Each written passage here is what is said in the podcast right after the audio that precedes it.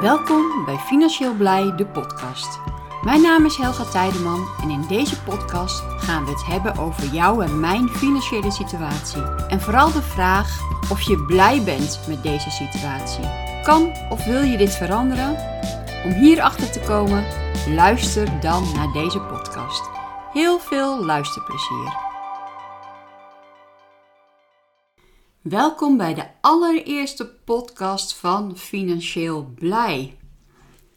Vandaag in deze podcast gaan we het hebben over financieel blij en hoe is dit eigenlijk tot stand gekomen.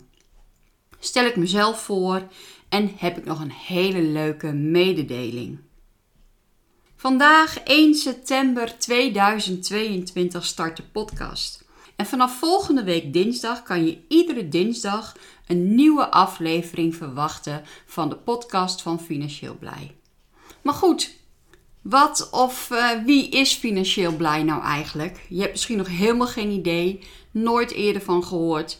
Dus um, ja, ik zal mezelf even voorstellen. Of in ieder geval zal ik me een deel van mijn verhaal vertellen hoe ik tot financieel blij ben gekomen.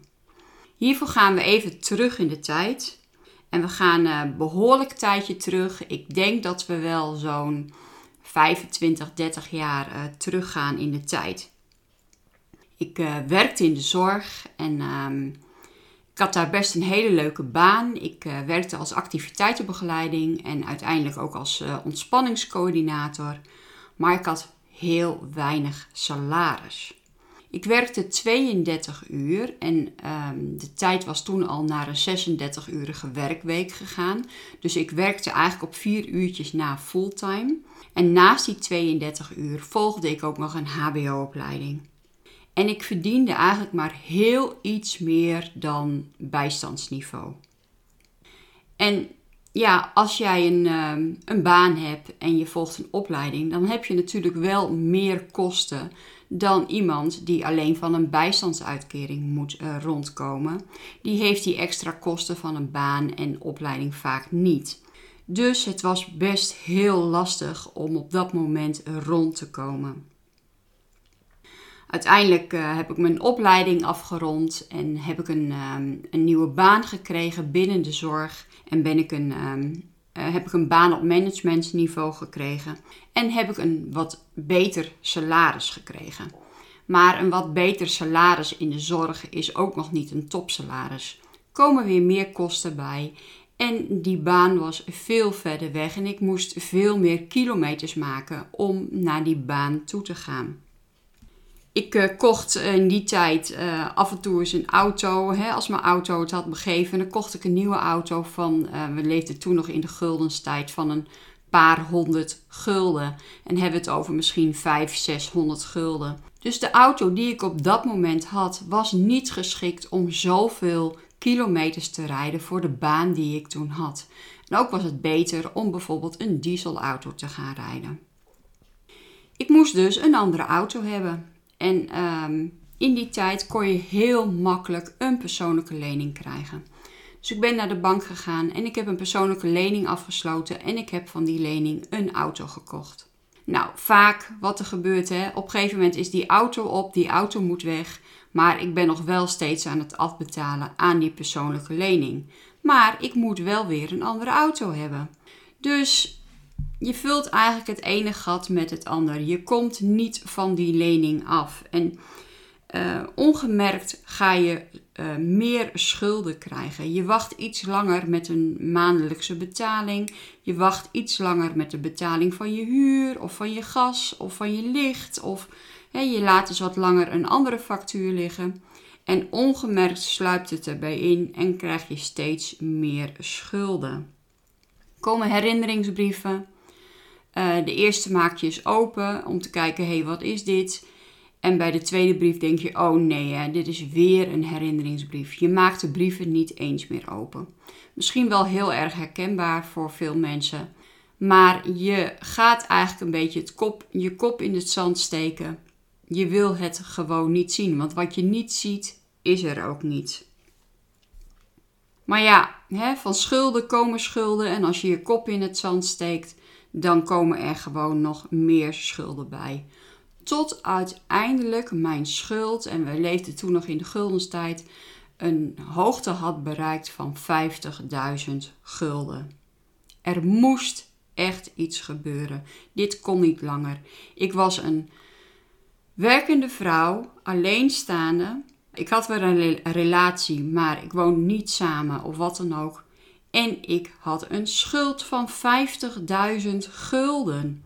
Nou, dat moest opgelost worden. Kop uit het zand, benen eronder en aanpakken. En naast mijn baan ben ik toen als zelfstandige begonnen en heb mijn schuld, schuld voor schuld aangepakt. Ik ben er tegen aangegaan. Ik heb er een uh, methode op gevonden van hoe ga ik het snelste van deze schuld afkomen. Wat los ik als eerste af? Wat los ik als laatste af? Maar ik heb mijn schuld aangepakt.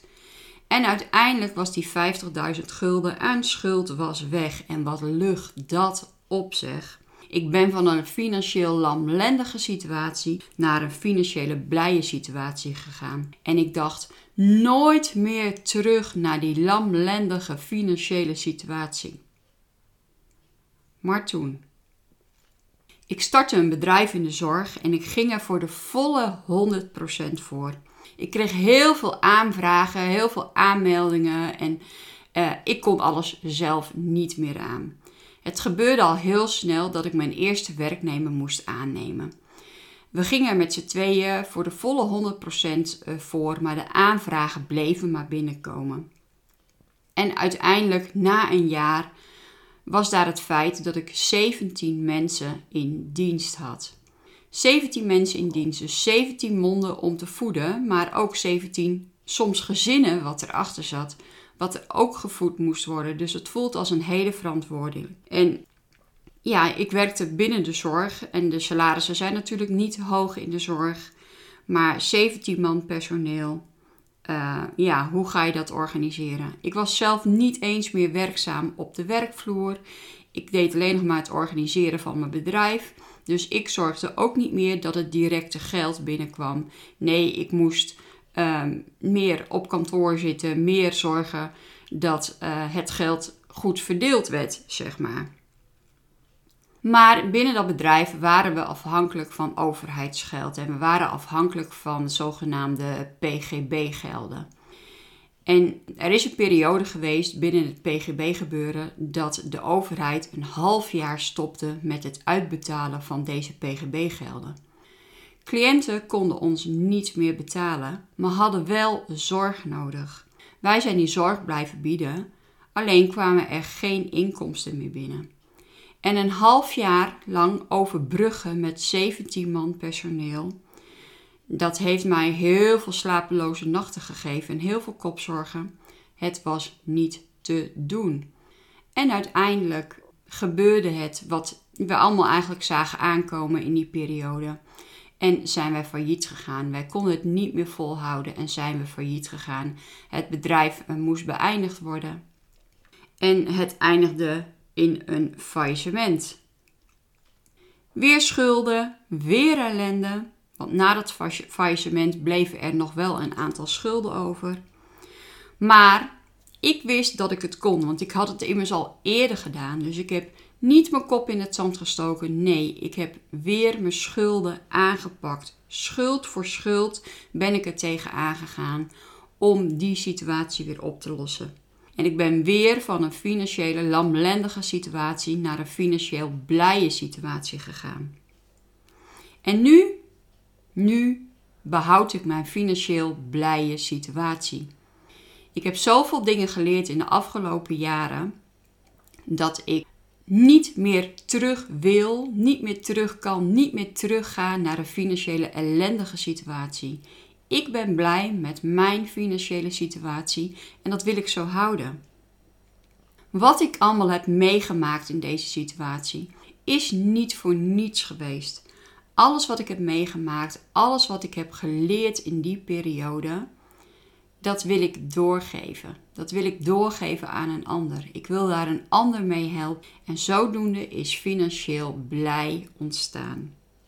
Financieel blij is inmiddels uh, ja, mijn bedrijf geworden. En er is een hele leuke community zit eraan vast. En financieel blij staat voor heel veel kanten uit financieel gezien.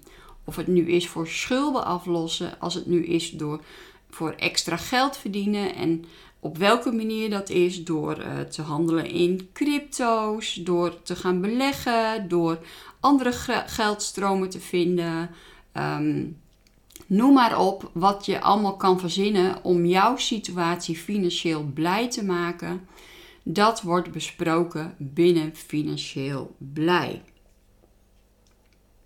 Maar wie ben ik nu eigenlijk? Hè? Ik uh, praat nu al even tegen jullie en ik heb jullie al verteld nu wat financieel blij is. Maar wie ben ik nou? Wie is nou Helga Tijdeman? Nou, oprichter van Financieel Blij. En op dit moment ben ik 48 jaar en ik ben een creatieve duizendpoot. Ik denk wel dat dat mij het beste omschrijft. Naast dat ik uh, financieel blij heb, ben ik ook nog trader en belegger van beroep. Ik treed met name heel veel op de cryptomarkten. Daarnaast ook nog op de aandelenbeurs uh, treed ik en beleg ik. Maar hoofdzakelijk op de cryptomarkten. Sommige mensen kunnen, zullen mij kennen van ehm, een online training die ik af en toe wel geef. Op de, ja, voor het uh, traden met de crypto, vooral het daytraden. En twee keer in de week geef ik uh, live traden op YouTube. En dat doe ik altijd op maandagochtend en op donderdagavond. Dus daar kunnen mensen mij natuurlijk ook van kennen. Daarnaast ben ik alleenstaande zonder kinderen. En vaak wordt ervan gezegd: oh, maar dat is dan makkelijk, want je hebt niet de zorg voor de kinderen. Dat klopt. Maar ik ben wel alleenstaande en er is niemand naast mij die ook nog zorgt voor een deel voor het inkomen. Ik ben zelf volledig verantwoordelijk voor mijn inkomen. Daarnaast ben ik ook nog mantelzorger van uh, mijn ouders en mijn zus. En daarnaast ben ik online ondernemer. En wat ik allemaal doe als online ondernemer, dat laat ik nog even in het midden. Volgende week uh, zend ik een interview uit die ik onlangs heb gegeven over mijn online werkzaamheden. Dus volgende week dinsdag kunnen jullie een interview horen waar ik meer vertel over mijn online werkzaamheden. Dus dat meer volgende week. Nou, we zijn van financiële ellende naar financieel blij gegaan. En hoe ik dit allemaal heb gedaan en aangepakt, dat gaan jullie horen in deze podcasten maar ook binnen de community van Financieel Blij. Nou, nu had ik al gezegd in het begin dat ik nog een leuke mededeling had. En dat is op 10 september houden wij een borrel met Helga binnen Financieel Blij. En bij deze borrel kan jij aanwezig zijn. Zaterdag 10 september van 3 uur tot half 6 in Amersfoort gaan wij een informele borrel houden. Zo kan je kennis maken met mij en met andere mensen uit de community om uh, samen te sparren over uh, wat jou bezighoudt qua uh, financieel blij, maar ook zit jij, ben je aan het traden, zit je op de cryptobeurs, heb je andere verdien, verdienmodellen waar je je mee bezighoudt. Soms is het lastig om het in je eigen kring te vertellen wat je eigenlijk doet. Uh, mensen begrijpen je vaak niet. Mensen geven je allerlei adviezen, wat vaak uit jaloezie of angst is, waar je eigenlijk niet zoveel aan hebt. En je kan vaak niet bij je eigen uh, netwerkje terecht. En wat is het dan fijner om bijvoorbeeld je netwerk uit te breiden met gelijkgestemden? En uh, we doen dat natuurlijk nu al een tijdje via internet. En uh, gelukkig is het weer mogelijk om elkaar in het echte leven te ontmoeten. Dus daarom hebben we 10 september hebben wij een borrelen met Helga georganiseerd. En wil je meer informatie hierover weten, over de locatie en wat de kosten zijn? Kijk dan op financieelblij.com slash borreltijd. Nou, wie weet zie ik jullie daar en tot de volgende podcast. Bedankt voor het luisteren naar deze podcast. Laat even weten wat je van deze podcast vond door een reactie achter te laten. Dit kan onder andere op Instagram en je kan ons daar vinden onder financieel-blij. Waardeer je deze podcast, laat dan een positieve review achter. Wil je op de hoogte blijven van de activiteiten van Financieel Blij? Schrijf je dan in op onze nieuwsbrief.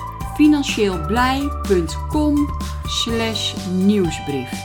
Volg ons ook op ons YouTube kanaal Financieel Blij. Daar laat ik iedere maandagochtend en donderdagavond zien hoe je geld kan verdienen met crypto. Bedankt voor het luisteren en tot de volgende podcast.